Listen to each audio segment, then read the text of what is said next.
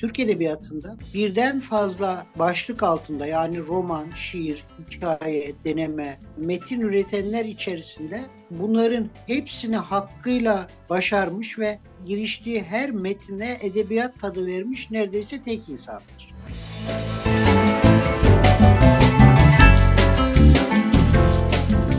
Türk romanını belli bir seviyeye taşımış çok iyi bir romancıdır ve e, onun romanlarından mesela Saatleri Ayarlama Enstitüsü Türk romanının zirve metinlerinden birisidir.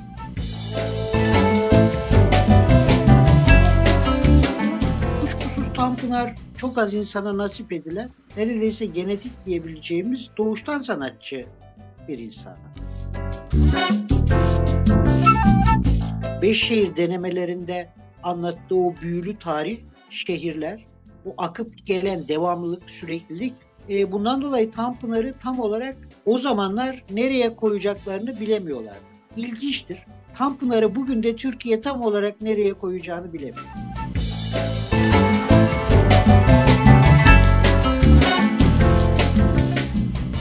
Kültür Merkezi'ne hoş geldiniz. Ben Ümmühan Atak. Kültür Merkezi'ni açıyorum ve sizleri bugün bir zaman yolculuğuna çıkarıyorum. Kemerlerinizi takmanıza gerek yok fakat sesi biraz daha açabilirsiniz.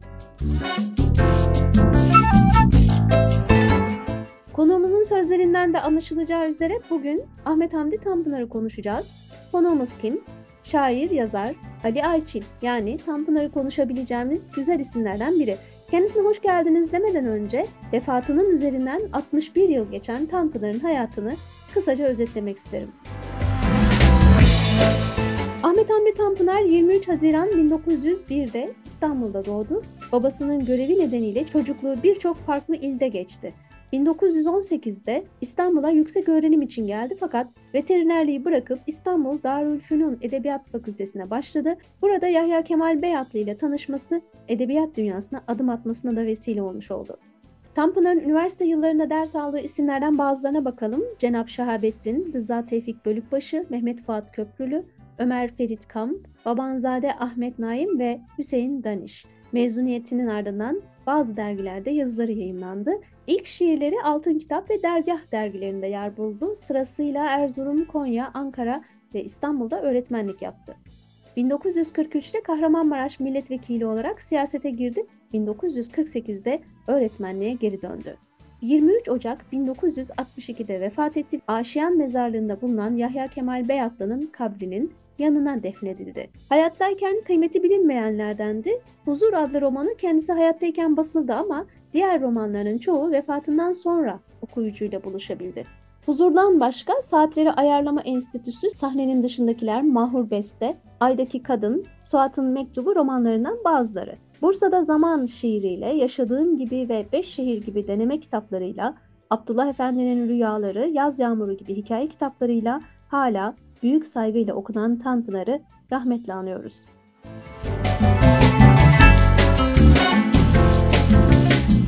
Konuğumuz Ali Ayçil'di. Şair ve yazar Ali Ayçil de Tanpınar gibi yıllarca Dergah dergisinde yazdı. Surkent'te hikayeleri, Naz bitti, kovulmuşların evi yenilgiden dönerken bir Japon nasıl ölür gibi deneme, hikaye ve şiir kitapları yayınlandı. Şimdi kendisine Tanpınar'ı soracağız ama önce merhaba diyoruz.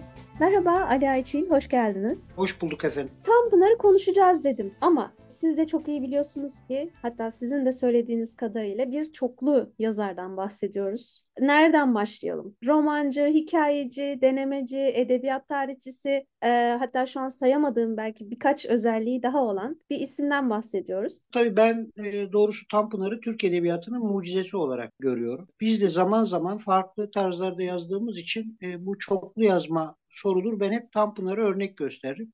Hı hı. Tanpınar Türk Edebiyatı'nda birden fazla başlık altında yani roman, şiir, hikaye, deneme, metin üretenler içerisinde bunların hepsini hakkıyla başarmış ve giriştiği her metine edebiyat tadı vermiş neredeyse tek insandır. Yani bazı yazarlar, şairler şiirde başarılıdır ama hikayede çok başarılı olamamıştır. Bazıları romanda başarılı olmuştur, hikayede çok başarılı olamamıştır. Ama Tanpınar iyi bir şairdir. Her ne kadar onun Yahya Kemal'in gölgesinde kaldığı söylense de iyi şiirleri vardır ve iyi bir şairdir. İyi şiirleri olan bir şairdir. Türk romanını belli bir seviyeye taşımış çok iyi bir romancıdır ve e, onun romanlarından mesela Saatleri Ayarlama Enstitüsü Türk romanının zirve metinlerinden birisidir. Hikayeleri aynı zamanda çok iyidir Tanpınar'ı. E, Beyşehir'i Türk denemecilik tarihinin en önemli deneme metinlerinden birisidir. 19. asır Türk Edebiyatı Tanpınar'ın öyle zannediyorum ki sosyolog, tarihçi, yenileşme tarihçisi, edebiyat tarihçisi, yakın dönem Türk toplum tarihçisi diyebileceğimiz tarihçi, edebiyatçı, sosyolog özelliklerini bir araya getiren çok özel bir çalışmadır ve hala daha Tanpınar'ın 19. asır Türk edebiyatı edebiyatçılara içerik olarak, dipnot olarak çok şey sunmaya devam ediyor. E, bu yanıyla baktığımızda komple bir sanatçıyla karşı karşıyayız. Tabii aynı zamanda Batı resmine olan yoğun ilgisi, başlangıçta Batı müziğine, sonra Yahya Kemal'in etkisiyle klasik Türk musikisine olan yoğun ilgisi, Tanpınar'ın aynı zamanda farklı disiplinleri de çok iyi kavramış bir sanatçı olduğunu gösteriyor. Yani edebiyat dışı sanatın diğer dallarını da bir biçimde hıfzetmiş bir sanatçı. Bundan dolayı Tanpınar Türk Edebiyatı açısından bir çıtadır, bir mevkidir ve hala da genç sanatçılara, yeni sanatçılara iyi bir edebiyatçıda bulunması gereken özellikler bağlamında yol göstermeye devam ediyor. Evet, şimdi ilgi dediniz mesela. Nereden beslendiğini belki konuşurken de sizin bu bahsettiğiniz ilgiler söz konusu olabilir mi? Yani bu kadar çoklu yazar olması aslında ilgi duymasıyla da başlayan bir şey mi? Yani kuşkusuz Tanpınar çok az insana nasip edilen neredeyse genetik diyebileceğimiz doğuştan sanatçı bir insan. Yani mizaç olarak sanatçı birisi. Ve aynı zamanda eğitime, tanışıklıkları, içinde bulunduğu ortam daha genç yaşta onu büyük sanatçıların da tezgahından geçirmiş. Örneğin İkbal Kıraathanesi'nde daha gençken ilk dergah dergisini çıkarırken Ahmet Haşimlerle, Yahya Kemallerle beraberler e, Yahya Kemal hocası ve Yahya Kemal'le çok özel ve hususi bir bağı var. Yahya Kemal'le ilgili bir kitabı var. Bundan dolayı Türkiye'nin o zamanki en iyi sanatçıları, edebiyatçılarıyla ya hoca öğrenci ilişkisi ya arkadaşlık ilişkisi kurmuş birisi. Sağdan ve soldan. Doğal olarak o günkü kuşak içerisinde güçlü bir yabancı dil bilgisi Fransızcadan ötürü aynı zamanda e, Batı edebiyatını çok yakından takip ediyor ve Batı edebiyatında Batı romanının, e, modern Batı romanının üç başlatıcısından birisi olan Proust'a kendisi yakındır ve Proustyen bir yazardır. Abdülhak Hisar'la beraber. Hatta Proust sevenler cemiyetine de üyedir. E, doğal olarak hem bizim klasik kültürümüzü çok iyi bilir. Çok çok iyi bilir. Yani klasik edebiyatımızı çok iyi bilir. Hem de modern batı edebiyatının yeni eğilimlerini, yönelimlerini çok iyi bilen birisi. Fakat bir şeyi söylemekte fayda var.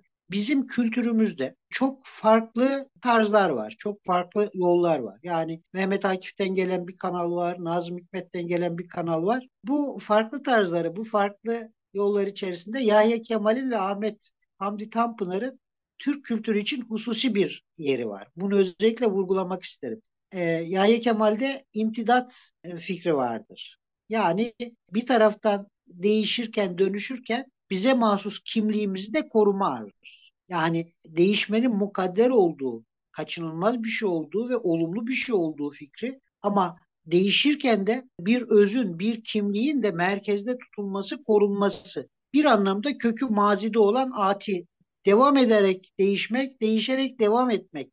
Biz bunu kültürel sürecin kopmadan bir zincir şeklinde sürekliliği olarak da algılayabiliriz. Yani Mesela Frankfurt Okulu falan böyle söyler. Kültürel süreçleri tarihin bir döneminde sıfırlayıp yeniden başlatmak mümkün değildir. E, bu bağlamda Tanpınarcı ve Yahya Kemalci görüş bana öyle geliyor ki Türkiye'nin hem kültürel yenilenmesini hem modern dünya içerisinde sürekli kendisini tazeleme arzusunu özgüven içerisinde yapabilmesi. Bunu yaparken de kimlik konusunda ve öz konusunda bir problem çekmemesi bağlamında da bize düşünsel bir miras bıraktılar. Bu özellikleriyle de sadece bir e, romancı ve şair değil Tanpınar aynı zamanda e, kültür ve millet tarihi açısından da önemli bir kısım kanaatleri olan bir şahsiyet. Bunu da özellikle vurgulamak lazım. Gelenekle ilişki bir şey de söylemek isterim. Beşir Bey de bu kanaattedir. Hatta İnci Hanım da belki biraz İnci e, Engin'in de biraz bu kanaatte. Tabii Tanpınar aslında bir trajik çatışma içerisinde bir yanıyla mesela Huzur romanında e, hatta saatleri ayarlama enstitüsünde Tanpınar eski İstanbul'u, Türk medeniyetini, Türk musikisini hem çok iyi bilen hem de buna gönülden bağlı birisi. Ve bu malzemeyi de e, modern sanatın malzemesine çok iyi dönüştürmüş birisi. Dönemin Cumhuriyet Halk Fırkası'nın kültür aktörleri Tanpınar'daki bu büyülü yeteneği fark ettikleri için onu karşı tarafa teslim etmemek için biraz elde tutmak ama bu malzemelisini fazla güncelleştirmemek için de hep biraz mesafeli kalmak arasında tutmuşlar. Yani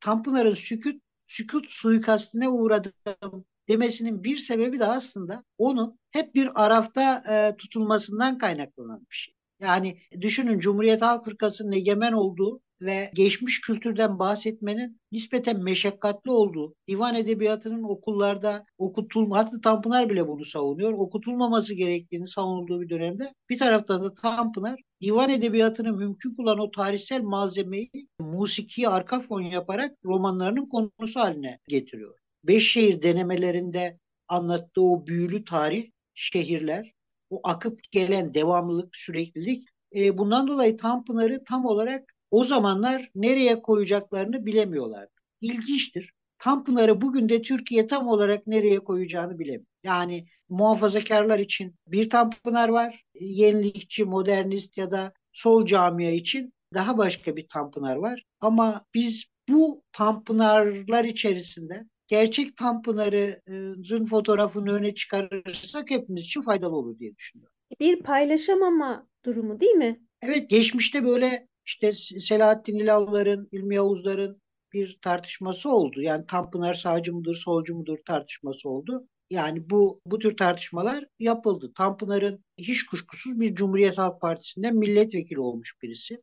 Cumhuriyet Halk Fırkası'nın e, yayın organı Ulus'ta yazılar yazmış birisi. Günlüklerine baktığımız zaman işte Türkiye'nin siyasal tarihine ve siyasal hareketlere karşı bir muhafazakarın hiç de hazmedemeyeceği fikirler var. Ama aynı Tanpınar'ın Huzur romanı belki de Türkiye'de Müslümanlığı önemseyen hiçbir yazarın veremediği kadar da İslam şehrini ve kültürünü aktarmış bir yazar. Bunun için söylüyorum yani evet. e, çelişkiliymiş gibi gözüküyor. Ama her halükarda Tanpınar e, Yahya Kemal e, hattı kendisi olmak ve kendisi olarak değişmek bağlamında Türkiye'nin en sağlıklı kültürel hattı gibi gözüküyor. Ya da ben en azından o kanaatteyim. Yayından önceki konuşmamızda Tanpınar'la ilgili olarak rüya ile kurduğu ilişkiden de bahsedelim demiştiniz. Ne dersiniz? Çok önemli. Yani Tanpınar'ın sanat anlayışı aslında biraz Tanpınar, biraz geriye doğru işte Ahmet Haşim, Abdülhak Şinasi, e, bunların e, sanata biraz saf sanat, biraz Tanpınar'da rüya kavramı öne çıkıyor. Şimdi Tanpınar'ın öncelikle zamanla kurduğu ilişki ve rüyayla kurduğu ilişki Tanpınar edebiyatının sanatının merkezi kavramlarıymış gibi gözüküyor. Onun bir şiiri var mesela ne içindeyim zamanın ne de evet. büsbütün dışında yekpare geniş bir anın parçalanmaz akışında. Şimdi bu zaman kavramını mesela romanlarına da yedirmiştir. Gerçekten Tolstoy'un ölümünden önce e, yapılan bir o zaman ilk kamera kullanılıyor. Kamera kayıtlarında Tolstoy da benzer bir şey söyler. Yani geçmiş artık yok, gelecek burada değil ve biz anın içindeyiz. An dediğimiz şey geçmişle geleceğin bitiştiği ölçümlenemez ama çok yüksek enerji barındıran bir canlılık alanıdır. Yani ve anın içinde olma şuuru öznenin dünyadaki biricik şuurudur. Bu İslam'da her şeyin her an olmakta oluşuyla da yakından akraba bir düşünce. Evet. Yani bir an bir sonraki anın olabilmesi için olmakta olmanın devam etmesi gerekir. Bundan dolayı Tanpınar'ın an bilinci yani zamanı tarihsel zaman olmaktan çıkarıp ömür zamanı olmaktan çıkarıp hatta öznenin günlük zamanı olmaktan çıkarıp e, zamanı bir ana indirgemiş olması e, yüksek bir zaman bilinci taşıdığını gösteriyor. Bunun felsefesini de yapıyor. İki, e, zamanla kurduğu bu ilişkiyi mekanla kurduğu ilişki ile de e, zenginleştiriyor, güçlendiriyor. Tanpınar için örneğin tarihsel bir eser, tabiat, mekan kendi gerçek olağan görüntüsünün öte, ötesinde biraz rüya aleminden bakan, e, tılsımları olan bambaşka bir alemdir. Yani o yaratılmış şeylerin maverasından yansıyan ışıltıyı da bir rüya gözüyle bakarak görmeye arzular. Böylece mekan ve işte bakılan nesneler dünyası alelade bir varlıklar dünyası olmaktan çıkıp bir rüyanın tülleri arasından gözüken daha efsunlu bir şeye dönüşür. Bundan dolayı Tanpınar'ın rüyası uykuda görülen bir rüya değil, uyanıkken görülen bir rüyadır. Yani bir rüya tadıyla bir rüya tülünün arkasından mevcudatı, mekanı okuma eylemidir ve bir anlamda onun e, sanatçı gözünü oluşturur. Bundan dolayı da Tanpınar estetiğinin merkezine rüyayı ve anı yerleştiriyoruz. Ki bu zaten bu kavramlar yine bu ne içindeyim zamanın ne de büsbütün dışında ilkbare geniş bir anın parçalanmaz akışında bu birinci kıta hemen şiirin ikinci kıtasında zaten rüya da geçiyor. Yani an ve rüyayı aynı metinde görüyoruz. Bir, bir garip rüya rengiyle uyuşmuş gibi her şekil rüzgarda uçan tüy bile benim kadar hafif değil. Yani biz burada bu metinde hem rüyanın hem de an düşüncesinin aslında çok bilinçli bir şekilde işlendiğini görüyoruz. Tanpınar filozof bir yazar. Yani bu çok önemli. Filozof yazardan kastım o şeylerin sadece anlatılacak yanlarını değil, o şeylerin aynı zamanda varlık terazisindeki gramajlarıyla da ilgilenir. Bundan dolayı bu tür yazarlar katman katmandır. Yani okurun entelektüel bilgisi oranında Tanpınar'ın kitapları okura kendisini açar. Yani birinci katman e, işte e, heyecanla okuduğumuz bir hikaye vardır ama zamana dair kavrayışımız, ana dair kavrayışımız, rüyaya dair kavrayışımız, mimariye dair kavrayışımız, klasik musikiye dair kavrayışlarımız arttıkça yazarı tekrar okuduğumuzda bu kez aslında bize çok başka şeyler söylediğini görürüz. Bunun için de Tanpınar gibi yazarları entelektüel sürekliliği devam eden okuru bir gençken bir de orta yaşta okumasında fayda var. Evet. Yani bu ikinci okuma bize birinci okumada çok çok daha fazla şey söyleyecektir. Evet, şimdi sözü ben de o zaman şuraya getirebilirim. Madem ki siz Bursa'da zaman şiirinden örnek verdiniz. Gençken okunsun, bir de, de sonra okunsun dediniz. Siz genç hikayecilerle geçtiğimiz yaz Bursa'daydınız. Bir İsveç'teydiniz evet. birkaç gün boyunca. Nasıl geçti? Bize biraz bahsedebilir misiniz? Genç hikayecilerle neyin peşindeydiniz? Sonucunda neler oldu? Verimli sonuçlar alabildiniz mi? Hikaye yazılacaktı diye biliyorum. Evet onun e, şöyle kitap hazırlığı devam ediyor. Bursa Belediyesi Kültür İşleri çok güzel bir projeye karar vermiş. Yani e, beş şehirden birisi olan, Tanpınar'ın beş şehrinden birisi olan Bursa'yı bugünün modern hikayecileri nasıl anlatacaklar? Doğal olarak birkaç gün biz de o arkadaşların yanında bulunduk. Birkaç gün Bursa'yı dolaştık. Bursa'yı teneffüs ettik. Günlük hayatını, tarihi mekanlarını, bir toplantı yaptık. Ee, şehir ve mekan konusunda birbirimizle görüşlerimizi paylaştık. Arkadaşlar hikayelerini gönderdiler ee, ve bu hikayeler Bursa Belediyesi tarafından öyle zannediyorum ki yakın zamanda kitaplaştırılacak.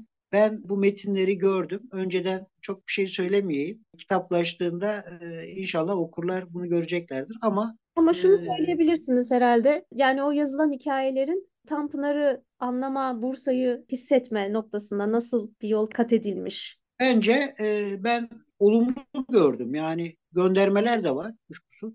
Arkadaşların hepsi zaten Tanpınar'ın Bursa'yla ilgi, ilgisini ve bu beş şehirden birisi olduğunu biliyorlar. Böyle bir bilinçleri var. Ama aynı zamanda modern edebiyatçı bir özne. Yani Tanpınar'da özne biraz güçlüdür ama şehir daha büyüktür. Yani Şehir bir anlamda özneyi kendisine rapt eder, çeker ve özne de teslim olur şehre. Onun büyüklüğüne teslim olur. Modern özne biraz daha kendisini büyük gören bir öznedir. Yani bu yazınsal alanda da böyledir, edebiyatta da böyledir. Ama şöyle söyleyeyim, hepsi kabulümüzdür. Yani genç bir sanatçının bir şehri nasıl gördüğü, e, nasıl deneyimlediği, bunu nasıl duyguya, sözcüklere döktüğü ve bu çabaların aslında edebi değeri tartışılır ama bu çabaların edebi hareketlilik içerisinde değerli bir yanı var.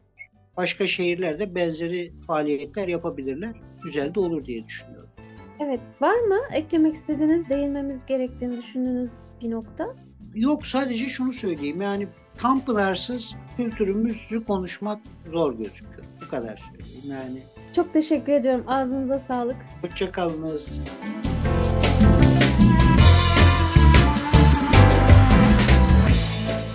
Peki kültür sanat gündeminde başka neler var? İlk haberimiz Berlin'den olsun. Almanya'nın başkenti Berlin'de 16-26 Şubat'ta düzenlenecek 73. Berlin Film Festivali'nde 18 film Altın Ayı ödülü için yarışacak. Festivalde yönetmen Burak Çevik'in Unutma Biçimleri adlı yeni filmi festivalin forum bölümünde gösterilecek. Film 14 yıl önce ayrılan ve yıllar sonra yeniden bir araya gelen çiftin hikayesini anlatıyor. 67 ülkeden 283 filmin gösterileceği Berlinale'in ödül töreni 25 Şubat'ta yapılacak.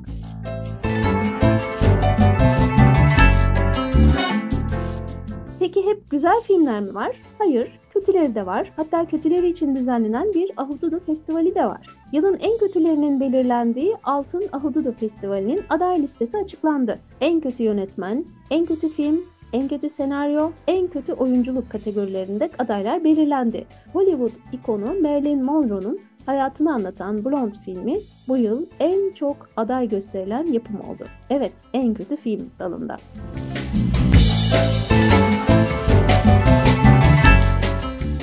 Şubat tatilindeyiz. Çocukları alıp kültürel bir geziye katılalım diyenler için Tutankamon'un Hazineleri sergisi bir seçenek olabilir. Ölümünün üzerinden 3300 yıldan fazla zaman geçen Firavun Tutankamon'un kral mezarında bulunan hazineler sergisi Unique Expo İstanbul'da açıldı. 20. yüzyılın en büyük arkeolojik keşiflerinden biri olan Tutankamon Çocuk Kral'ın Hazineleri sergisine Mart ayının sonuna kadar ulaşabilirsiniz. Hazır Şubat tatili ve sinema demişken 49 filmi de tavsiye listemizde 2014 yılında 49 vatandaşımızın DAEŞ tarafından esir alınmasının ardından MİT personelinin düzenlediği operasyonu anlatan filmin senaryosunu Barış Erdoğan ile İlker Arslan kaleme aldı. Yönetmenliğini Hakan İnan'ın üstlendiği filmin oyuncu kadrosunda İsmail Hacıoğlu, Hande Doğan Demir, Sinan Tuzcu, Doğukan Polat, Hasan Küçükçetin ve Kerem Alışık var. Kültür Merkezi'ni dinlediniz. Podcast yayınımızı istediğiniz her an Apple Podcast ve Spotify'dan dinleyebilirsiniz. Bir sonraki bölümde görüşmek üzere, hoşçakalın.